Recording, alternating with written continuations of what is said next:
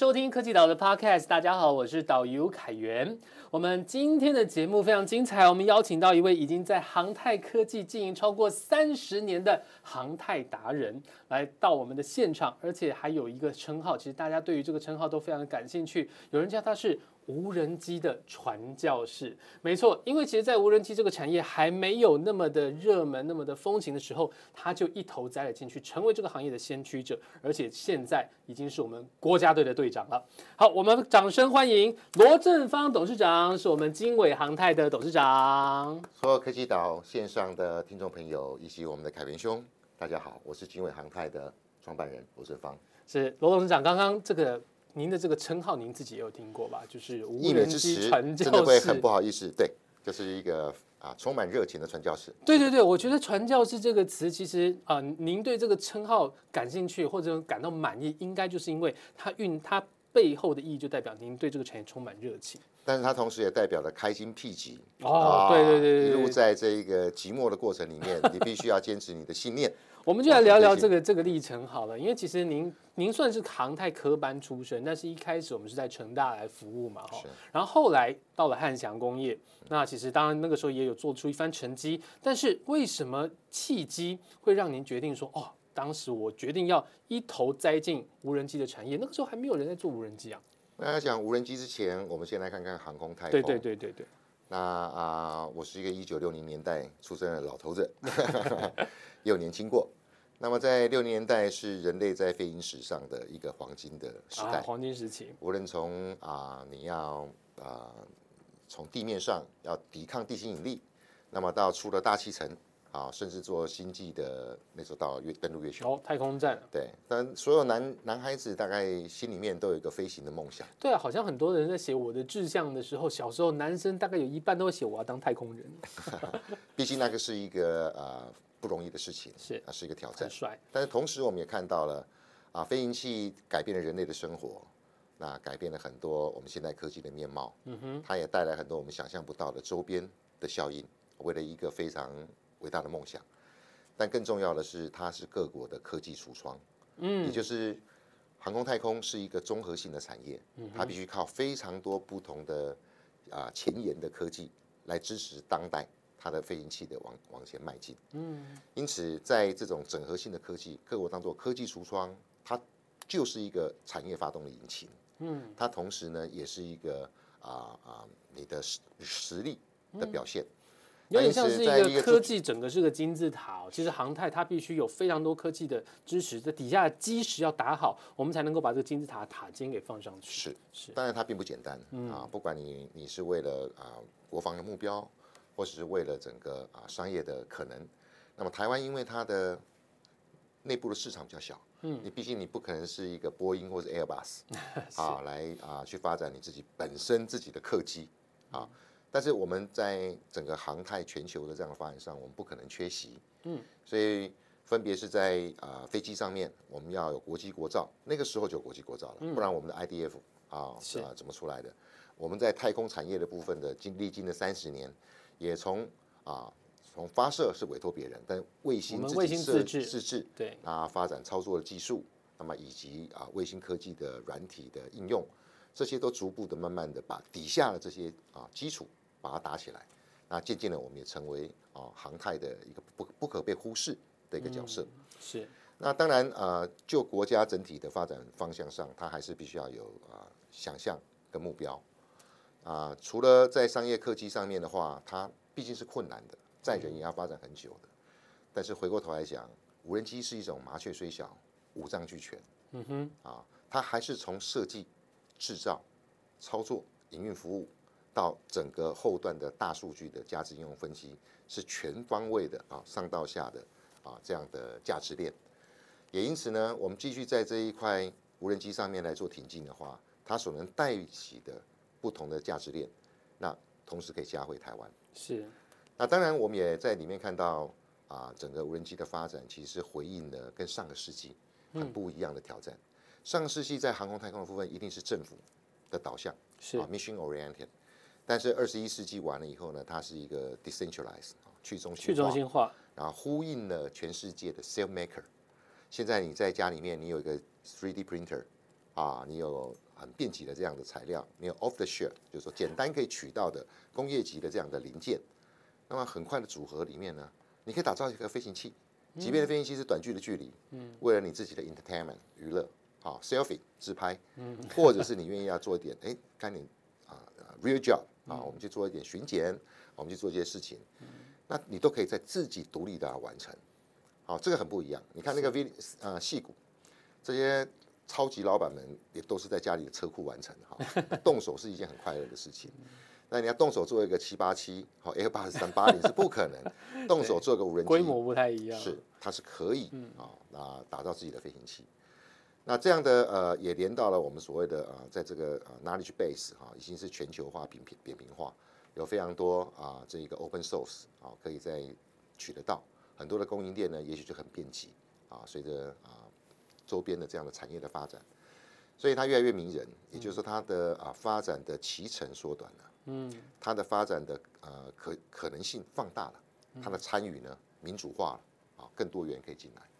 这当然对于整个技术的扩散来讲啊，是会带动起另外一个，我个人认为是一个革命。这听起来是一个良性循环啊。其实呃，无人机能够像现在这样遍地开花，它一定已经得利于很多啊技术的一个提升，让刚刚讲的这个很多事情是去中心化的，大家都可以啊最微小的这种掌上型的无人机也有。那我们稍微再大台一点，可以到这个军事国防的或者是商用的大面积征收的这些这个不同机型的无人机也都有。那这个在奠基在原本的技术之上，我们去创造出来的无人机技术，又可以让更多技术去获得更全面的应用。这看起来是一个良性循环。的确，我们在年轻的时候，我们就看到了这样的可能。嗯哼，啊，也就是说，这很有远见啊，对国家啊的航太产业，可能是一个我们的实力可以去支撑的。对我们渺小的个人来讲，也是自己有机会去投入，比较能够去创造这样的成就或 achievement。所以啊。就一头栽下来。董事长，你们说那个时候一头栽进去是大概哪一年的事情啊？其实有这样的感触啊，我自己本身嗯，就是在做卫星。对啊，好像在成大那个时候是一个卫星资讯中心那边。我做卫星资讯执行长。嗯，卫卫星这种东西，你打到天上去啊，没有加油站的 也没有这个维修站的。嗯，所以他们要把它发射上去之前，其实那个非常高的规格，非常高的验证，甚至他要设想到非常多的可能发生的事情。嗯，你万一在那么远的地方，你必须要自己救自己啊，自己诊断自己，自己做事情。那呃，那就是一个标准的无人系统。你说无人系统没有操作人员在上面的时候，你必须要注意到哪些事情，而且你必须要多聪明啊，能够让他自己要做这样的相当的反应。那那样的呃，在 NASA 的训练对我来讲当然是非常可贵。不过就商业上面的价值以及自己的决心，是在汉翔担任总经理的时候啊。是啊，在那个时候啊，我们国家啊还好有 IDF 的二代提升，嗯啊，但是我们并没有大量的在进行量产，所以很可惜，在九零年代所培植很大量的航太人员有出走跟流失的现象，嗯哼，可惜。那第二个，我们在军机啊，就是以外购为主啊，一直要到啊蔡总统啊啊第一任以后，才把高教机又恢复，那那个才有办法让年轻的一代。继续赶赶紧的接上来，嗯，因此我感到感觉到一个国家的政策发展目标如果没有延续的话，它对于这种尖端的科技来讲是一个很大的致命伤。是人才的断层，其实对于维系科技的能量非常非常的重要啊，非常的危险了，因为断层很危险。是，所以其实更更因为是这样子，所以我们其实要让这个人才的动能持续的跟上。那所以其实刚刚讲到，其实现在无人机已已经是遍地开花的状态，好像我很多朋友哇看到这个风景不错，想说啊就还飞一下好了。对，这个已经是走进家家户户的一个很很日常的生活，但是。您踏进去的时候，那个时候还没有。您刚也用披荆斩棘来形容当时的一个辛苦，可不可以我们分享一下当时的甘苦？哦，在什么都还没有的时候，我们从零开始去摸索这个国国内自己的一个无人机的产业，那应该也花了非常多的心力。是，我想一个科技要能够做到典范的移转，在它能够在现实的世界里面落地，最后呢能够变成是有可能的商业营运服务，它是一个很漫长的过程。这种科技典范的移转，说长很长，但有可能在一瞬间就会改变。我拿个例子来说好了，我们每个人抽屉打开，搞不好还有之前前两代的手机，那个那个时代连一个智慧的面板都没有，对吧？B B 扣啊，B B 扣。那你你你你，如果回想到那个时刻点的话，你当然也可能想象说，我要拿一个烧饼一样大的 啊，这个手机在脸上，那这个有有可能吗？啊，但是就是因为有人去定义了未来，嗯，他认为说未来的生活里面有很多会变成是手机去用，而手机已经变成是一种很重要，包含它的软体是 social media 啊，我们现在都都这个，那它是一个呃非常重要的未来的 vehicle，这 vehicle 呢可能是一个 connectivity 连接啊，那么呢也也可能是一种新的啊发展啊。包含了我们做事的发展跟我们认知世界的发展，所以他知道了未来可能是这个样子的呃呃形态跟面貌，当然也拜互联网啊 Internet 的整个产业的发展，所以有人会去设计那个时候的手机应该要这个功能，因为我要做到 social，所以我必须要有啊照有照片，因为照片要快速的要流传，所以我频宽要增大，所以才会有二点五 G 一路走到四 G、五 G、六 G，这些都是用想象去催生的，不是等到到那个社会。啊，真的有有这个东西了以后，你再来想，要敢做梦，要敢去想现在没有的东西，而且有不断的在什么时候会成熟？当你需要的条件在旁边的时候都成熟了，它自然就会汇聚成一个 turning point，在那个转点上面，恐怕是一瞬间就过去了。那你前面没有做这样的梦想跟这样的预布局，跟没有做这样的准备，等到那个转点来的话，也不会是你去完成。对，好，那这我们很明显是这样。那呃，无人机还有一个特色，它是一个全机整合，是 T One 全机整合。我们汉翔啊，其实我想大家都听众朋友都知道，全世界的商用客机上面的引擎都是我们台湾的零件。嗯，我们曾经很骄傲过，但是做零件哈啊，大概是 Tier Three 啊，这个 Tier Four 啊，就是零件啊啊模组啊啊，你都还没有办法做到次系统。台湾是非常好的 ODN OEM，甚至啊上游的厂商还拜托我们去帮他设计，它不是一个简单的事情，嗯不是拿个图来就我们就自己就去把它翻啊，就就是去做，或者只是在做降低成本，它有很多的工艺技术在里面。嗯，但是我们在价值链上面，就因为你只是在这里，而没有再往上走，那一台一台手机到最后，对我们做它的零件很高兴，非常多上市上柜公司，但整个最后的价值跟最后的获利。就在全机的输出变 Apple，变 Apple。那回到飞机来讲，我们做了很多很耐用的啊，很创新的这样的零件，也随着全世界的啊这个呃技术在发展。但何时我们会有这一台自己的飞机？嗯，这飞机能够是 Made in Taiwan，全部都是我们的，能够推出去，服务自己也服务全球，那是我们那时候的的 vision 跟我们自己的想法。那我认为在无人机上面是比较能够达到。也就是它，它是麻醉虽小，五脏俱全，全机整合，全机整合，而且对于我们刚刚特别讲的，让一代一代的人才，啊，即便在你手头上没有很伟大的项目的时候呢，不过我认为无人机还是伟大的项目，还是能集结起来，啊，继续能够啊这样的传道授业，啊，甚至发展产业下去。那个时候的初衷啊是这样子，获得最大价值链，跳脱出 ODM、OEM 的这样的啊窠臼。那我们朝全机整合最大价值去走，这可能是我们航空太空可以去思考的方向。因为其实那个时候哦，有一个词汇叫“隐形冠军”啊，就像您刚刚说的，我们在很多零件制造上面，好，我们好拥有非常高的一个工艺水准，但是就是我们就是欠缺这个整合，然后并且把它输出到最终端的一个能力。那我觉得这无人机就是一个很好的切入的重点。其实我们现在呃，Parkes 的听众他们没有办法看到，有点可惜啊。当然可以搜寻经纬经纬航太或者是我们科技岛的一个网站都可以看得到。那我们现场其实就躺着两台超帅气的无人机哦。那我知道这两台我认识，这位应该是战神，这位应该是翼龙，对不对？是。然后战神是我们的旋翼机，然后看起来它其实有一些国防的用途了。然后这个是定翼机，那它目前这这款它是哦，它看得出来材质是蛮轻的，是哦，好像才两公斤左右。是。然后那。这个可以用手去发射的这个无人机，它的功能是什么？这两种啊，应该说，请董事长帮我们介绍一下。我们目前刚刚既然讲都已经，我们已经成功的整合到终端了，把我们现在开花结果的这个果实来跟大家分享一下。其他一个产品的开发，它都要经过历代不断的挑战，甚至到你到啊 test bay 好，从测试场域一直到营运的环境里面，它是一个漫长的不断的啊滚动式的发展的过程。那你最后会在你的成本跟市场的接受度啊，以及社会的接受度等等的条件之下，定出当代那时候的产品，可被接受产品。坦白说，你的过去因为啊需求比较少啊，然后零件也比较贵，各方面整合起来的堆起来价格比较高当然你的接受度就比较慢。但是就这个跟我们家里面的扫地机器人一样，刚开始只有少数人可以买得起，但随着它越来的数量越来越放大的时候呢，它会会一个快速的啊降降到一个大家普普罗可以接受的。嗯。于是呢，它的数量跟它的应用呢，跟影响的范围就变指数型的成长。是。类似的事情在很多不同的技术、不同的科技，我们在二十一世纪都有看到，也就是它是一个指数型颠覆式的爆发。那一旦能够突破，很多人可以 affordable 哦，可以有办法去用的时候，就回不去了啊。也就是说，哎，这东西够便宜，我不用用原来的方式去做了，那就会进行到整个换代、革命性。那我们看到了，呃，过去无人机它可能没有那么聪明，嗯啊，但是它现在显然是越来越聪明的，智慧型的智慧型越来越多。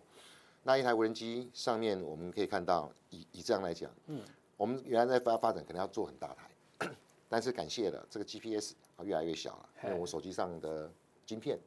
越来越 powerful 了，它可以把我整个的飞行的大脑非常小的缩在一个非常小的体积里面，哦，就在这一块里面，就在这里面，哦，哇，然后呢，电池，嗯，啊，供续航力，续航力是靠电池，它用的是马达，嗯，那么随着电动车。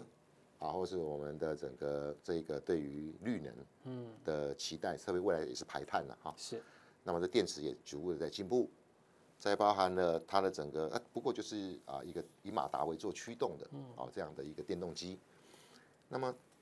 很多条件它现在是可以啊比较方便，能够能够啊唾手可得。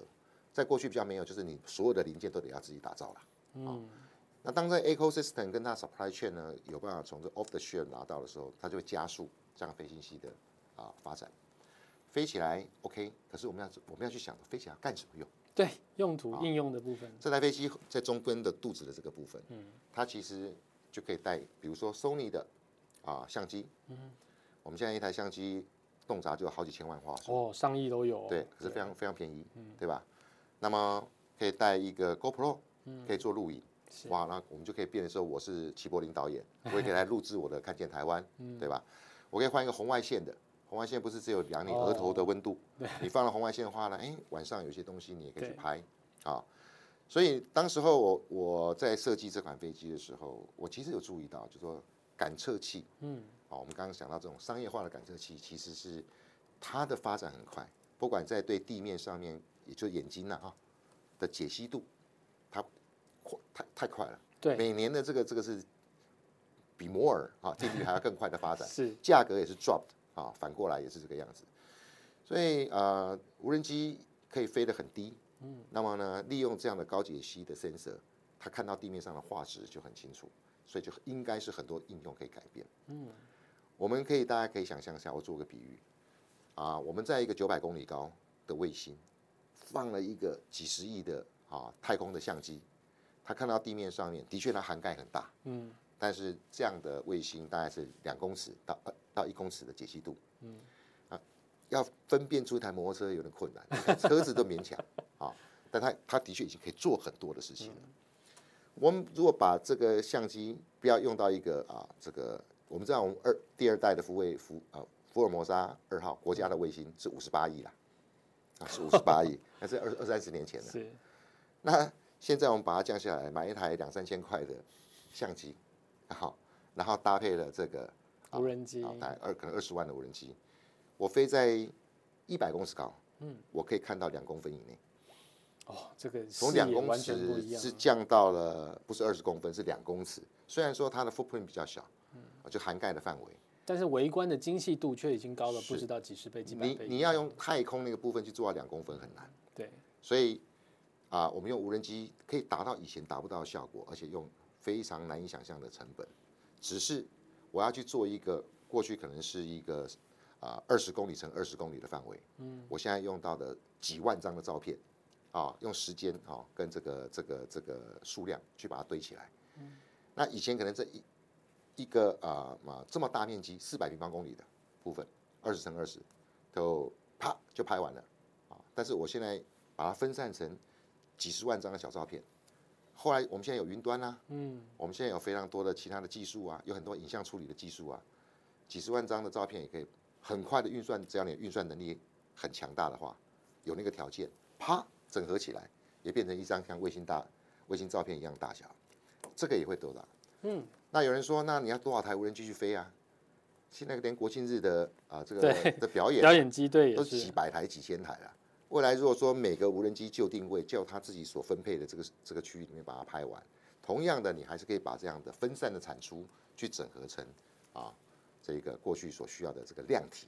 啊。所以我个人说，量体借由这种分散式的协从协作可以达到，但是过现在可以达到的精细度是过去很难的，嗯，或者你还是要用很高的价值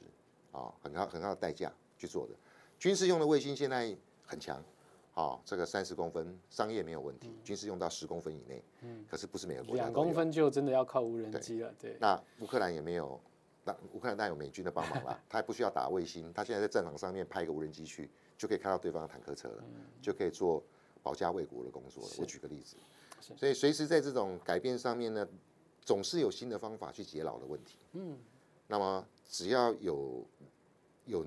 大家有有有办法去了解现在的时代不具备什么样的条件，而那个条件能够快速转换到我们能够予以去运用，就能产生创新。是。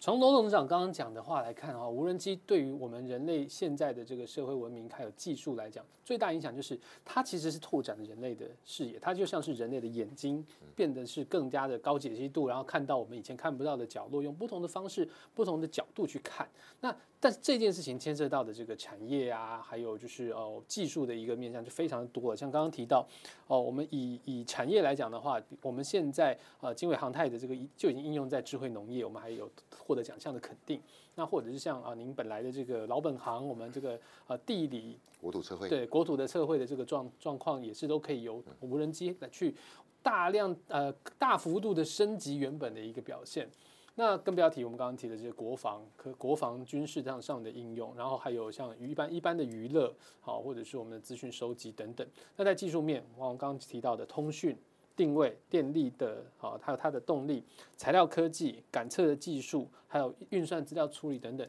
它这个一台无人机其实是浓缩了无数的一个心血，但是却又可以延伸到无数的领域去。我觉得这是非常值得期待、一定很兴奋的一件事情。当初我们在我个人在选择啊、无人机这个啊、题目，其实也不是只有无人机啦，嗯啊，因为无人机我认为它是作为一个 platform 一个平台，它可以让当代目前很多啊、这一个啊、最前沿的技术可以把它拉上来。嗯，举例来说，我无人机要飞得远，嗯，它能带载的燃料或是是引擎，呃，或是这一个电池都有限，对，因此它很轻。那么，因此这一个大量的航空的副材取代掉这一个金属件，对，让它能够的部分，滞空时间更久就蛮重要的。嗯，好，甚至你可能想象不到的啊、材料都必须要用用上来。像我们现在看到这个是高强度的，你可以说是泡棉，但都是保利龙，保利龙你知道折一折都断掉了。这后面这一个我们的控制翼的部分可以折二十万次的，哦，这么可以折二，十万次的。那它就算有一点有一点这个受损，它其实就把整个 parts 就换掉了。嗯，它是可以分件的，就可以分件的。嗯，那它当初选的这样的材料，也不是啊啊、就是为了要轻而已。飞机是会掉下来的，嗯，万一掉下来的时候呢，如果打到人，安全性的问题地面怎么办？在整个啊、无人系统的发展过程里面，最吊诡的一件事就是社会接受度。嗯，我们经常被人问他说：“你这个是一百百分之一百没有人坐在上面吧？百分之一百没无人操作，呃，没有人坐在上面操作，当然你有没有办法让它百分之一百的安全？当然很难。百分之一百太绝对了，但是我们是要尽力的追求安全这也是整个法规环境现在在管理的，是，但总有个万一。嗯，当你的万一出来的时候呢，那你有没有其他的安全机制？嗯，啊，比如说备份的机制，或是你在操作上面呢，你有没有在你的航路上面设计的你的你的这个迫降啊，或者是从它最源头，当它小于两公斤，它又挂降落伞，它的材质又非常的轻跟软，它事实上真的撞到你身上，你完全没感觉，你搞不好用手都可以把它抓起来。我刚刚看到它的档档案资料说它才两公斤，然后真的用手就可以发射的时候，我真的非常含。它的含它的整个呃所谓的航电、电子、通讯、对啊，电池，还有那个照相机，再加上降落伞、马达，你就统统要把它做到两公斤以内，这是很难的事情。太厉害，就是你很难想象一个两公斤的载具可以做到这么多的事情，还有有这么大的一个飞行范围跟续航力，是。这件事情真的太太厉害。而我们当初在想这件事情的时候，我刚刚讲，因为这些感测器，越来越越便宜，嗯，而且穿戴式的装置啊也很方便，嗯，我很想让这些穿戴式的装置或感测器能够飞到天上，哦。所以翼龙它的设计哲学是，只要你有一个 wear wearable 的部分，我可以让它放到上面来，就可以挂载。加一个加一个翅膀，让它上去。它照相就不必说了啦，我讲很多农业的应用啊，防灾都可以用到。其实我们装过电子鼻，啊，电子鼻电子鼻是做呃空气中的那个是气味分子的是侦是侦测，是，哇，你可以你你大概呃大概前几年也很有名，就是说我们 PM 二点五一直是我们对环境的空污这个空杀手啊，污对，也透过很多 crowd sourcing 啊，用群众的力量，大家就是啊自愿的愿意去收集这个部分，然后在 internet 上面去做这样的空屋的监测跟分享。政府单位也必须要去 预先的去啊找到污染源的地方，这提早把它压抑住。像这些都必须要有一个很便捷的啊工具去做。那无人机我们刚刚讲的是视觉啦，啊，它会它这个会飞的机器人是视觉。那如果说我们电子鼻的话，就是它的嗅觉。嗯，太厉害了，好，那五感都可以我我们对五感都可以。我们对讲说最简单的啊、电子鼻，就是你家里面的瓦斯炉上方，嗯那个可以闻到瓦斯外泄的。啊，利用电子的方式，它其实是可以侦测到啊这个化学物或气体。嗯，那么啊，它这个在台湾或者在很多的其他的领域里面，那么利用了这个电子的设计，那么啊电阻的反应啊，其实是能够针对了特别有毒的气体。啊是啊啊这种特征的这样的气体去进行做侦查，侦查完以后就可以放早期的啊这个 alarm 好、嗯啊可以通知。这个想象应用包括是呃，不管是呃战争或者是灾害、灾害防治、灾害救治是等等，其实然后或者是说呃某些危险地区的探勘，是。听起来都有非常大的应用那。经纬是一个这种创新联合的平台，所以一来一则我们也跟清大哦很有名的团队啊，这个郑老师他们利用他们发展电子笔，或者我们跟台湾最厉害的啊 P4 实验室的啊这个呃中科院的四所啊合生化啊，他们也做他们的电子笔，他们电子笔真的很厉害啊。那这些东西已经有这样的 device，我把我当做它的计程车啊载体放上去。那无人机就可以在不同的高度，比如说一百公尺、两百、三百、四百、五百，在空中接受不同的啊测它的浓度或测它的这啊这个啊污染源是啊它的飘向漂移。那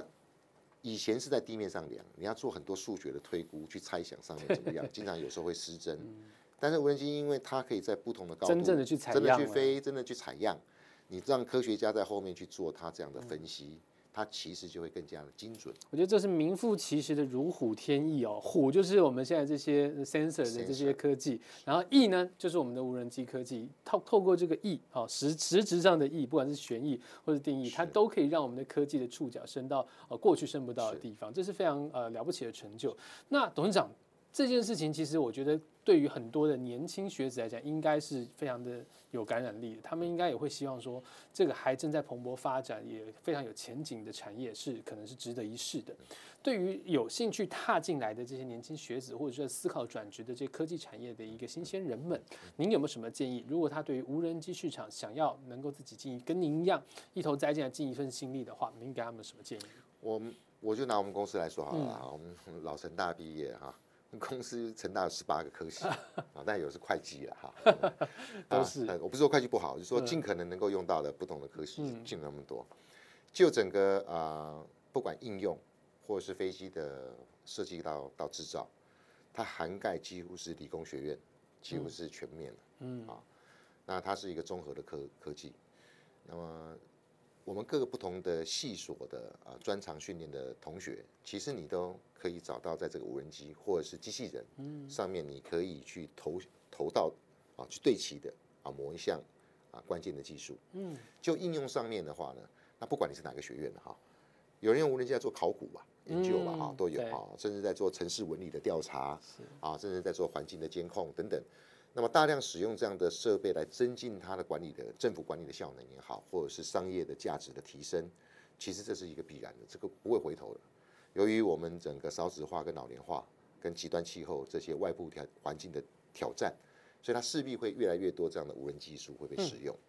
所以任何科技呢，我我我可以认可以这么说了哈，不管你是要有点 AI 的概念，有一点这种无人系统的概念，其实都是已经是必然的。那么结合你自己的 domain know how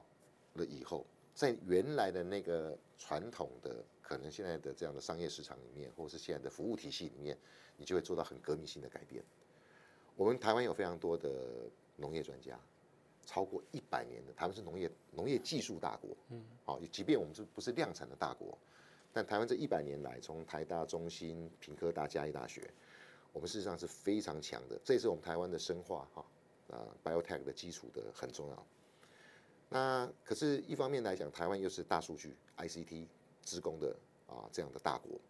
台湾在航空器上面如果有无人机、无人机的。器具这个 vehicle 可以用的话，这三个东西连在一起，嗯，就会变成是农业大数据的分析。嗯，坦白讲，坐飞机的人并不懂农业，好，甚至连资资讯，我们现在特别强调资讯、治安、职工 AI 的部分，也不一定是航太的专长。但是我刚刚所讲一个智慧农业，哪怕你把 AI 啊的人、职工的人再加无人机起来，他们也不一定懂农业。嗯，所以你必须要做好一个 total 的 solution，要结合农业的 domain 的 know how。那么知道把这个东西整出来的，从硬体跟啊这个啊你的诶演算法，到底是要服务什么，去解决那个农业 domain 的老问题，或是他过去啊不方便的问题。同样的，这个这个知识的 domain 可以移到很多地方，消防可以移到防灾，是可以移到国防，可以移到环境监控，可以移到很多地方。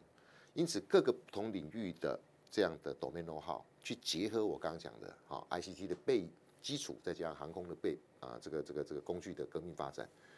就很多不一样的啊事情会发生。是刚刚如同董事长提到的，其实我们这样一台的无人机，它其实是各个科技高度整合的一个结果。而无人机的产业，其实现在也会需要像这样子的整合啊。像刚刚提到的非常好的例子，我们如果智慧农业要在升级，我们把数据、资通讯的这科技整合原原有的农业科技，然后再加上无人机，好，无人机我们刚刚讲它的角色其实是呃拓展我们可以行动跟观测的一个领域。好，那所以其实这样子的话，其实让我们所有现在的科技都能够去加成，也是我刚刚说的如虎添翼。那所以其实各各位如果有兴趣想要踏入无人机产业的年轻学子啊，这些同学们，你们其实就可以好好思考一下，现在这个产业它有很多不同的切入角度。那你如果是对这个产业有兴趣的话，可以好好思考一下自己接下来要怎么努力，自己的定位在哪里。今天非常感谢罗振芳董事长接受我们的访问哦。那我们其实还会再跟罗董事长，我们来谈谈无人机国家队的一个精彩内容我们更多精彩内容不要错过喽谢谢大家期待下一集。